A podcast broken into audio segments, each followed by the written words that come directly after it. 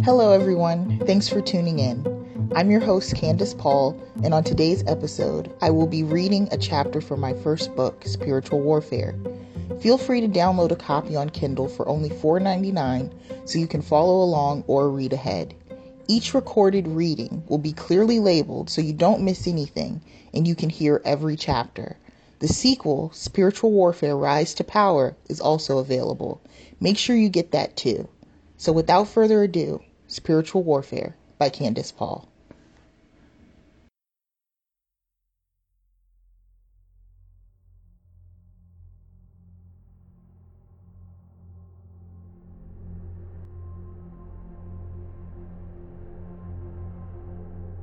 Beloved, do not believe every spirit, but test the spirits to see whether they are from God, for many false prophets have gone out into the world. 1 John 4 1. Chapter 3 Back to Earth. It was a day like any other in the kingdom. You could smell peace and joy.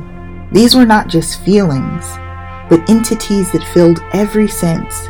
These emotions had a taste, a sound, a feeling, and a look. There was an overwhelming feeling of comfort and satisfaction. The word want did not exist in heaven because there was nothing imaginable to want. A soul had everything it could possibly desire and need. The only sounds are the ones of laughter and music in perfect harmony with each other. Children can be seen running and playing everywhere. Babies crawl around freely, and you might even catch glimpses of souls resting on clouds. In heaven, there are souls and there are angels. The angels are soldiers in God's heavenly army, charged with the duty of protecting his most prized creations, humans. God affords every soul the opportunity to become an angel, which is the highest honor in heaven. Being an angel is the opportunity to pay God back for all he has given. The souls must earn their wings before they can become angels, and a soul can be called at any time. Stephen was playing in the clear blue lake with a few children and an angel named Josiah. Josiah and Stephen were wrestling in the water as the children laughed. Stephen felt gentle warmth on his back. He turned around and called out, Father? God responded, Yes, my son. He smiled, and the other children started yelling, Hi, Father! with excitement in their voices. Instantly, they all felt a hug warm them. Stephen, may I speak with you? God asked. Stephen and Josiah gave each other a look, and Josiah whispered, This is it. Stephen responded, Of course, as he quickly jumped out of the lake and brushed himself off. Stephen felt his body rise as he was gently lifted by doves. He was slowly released in a bright hallway before a throne. Jesus walked out and placed his arm lovingly around his shoulders. You really enjoy the lake, Jesus laughed. Stephen responded, You know I love swimming. The lake is there for you, my brother. I knew you would love it. Jesus patted Stephen on the back and took a seat at the right hand of the Father. God began to speak. Stephen, I have called you today because I feel you are ready to earn your wings. Stephen fell to his knees and began crying tears of joy. Thank you, Father. Thank you so much for this opportunity. God continued. There is a process to earning your wings, my son. The process is very trying, and it is not for the faint of heart. Stephen had a very basic understanding of the process from conversations with Josiah. He knew he would be sent back to earth. However, he also knew that every test was different, and most importantly, not every soul passes. You will be sent back to earth to directly intervene in the life of one of my children. Many of my children are lost, and they need me. A child of mine, Sarah Michelle, has been removed from me for some time now. She's approaching a critical time in her life where a decision she makes will leave her lost forever and it will impact the lives of many.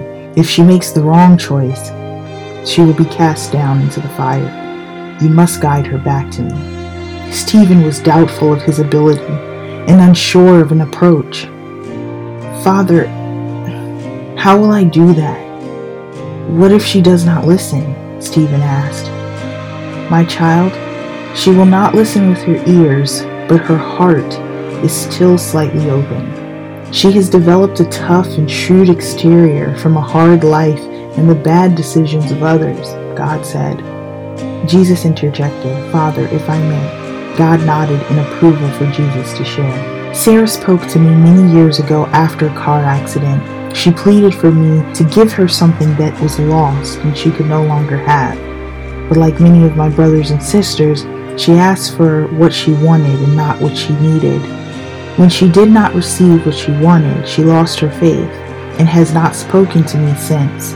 She is approaching a time in her life when she can no longer do it on her own, Jesus said. Stephen looked saddened, and God knew there was still a choice for him to make. My child, you have been removed from the ills of the earth for so long. This task will not be easy, and there are no guarantees. If this is not the type of service you would like to pursue, I understand and will always love you, God said reassuringly. Still, Stephen was determined. No, Father.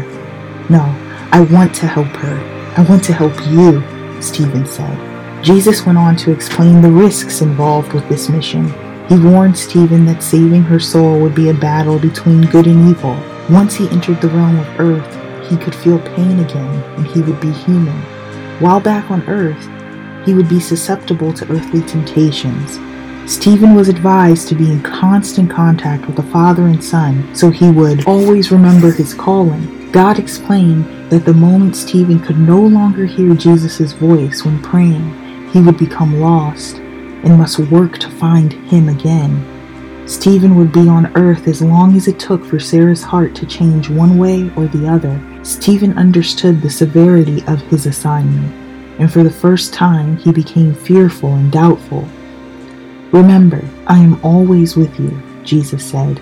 Stephen understood he would become human, which meant that once again he would be in the most vulnerable state. He would have no powers of an angel and could not battle a demon on his own and win. The only advantage he had was the ability to recognize a demon without the demon being aware he had already achieved salvation. Should Stephen show any sign of a deeper awareness of the spiritual realms, a demon would create every situation imaginable to force him to his own demise.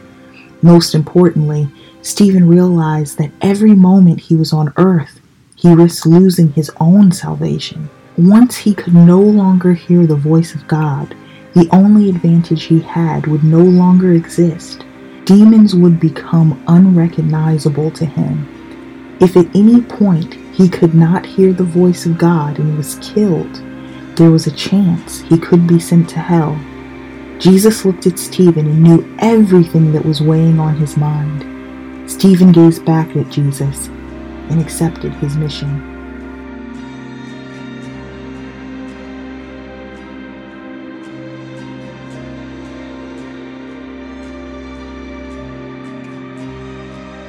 Thank you so much for listening. If you enjoyed that reading of Spiritual Warfare, please show your support by downloading a copy on Kindle. Make sure you tune in for the next chapter. Please also subscribe to A Knowing Spirit. The link is in the description. Until next time, God bless.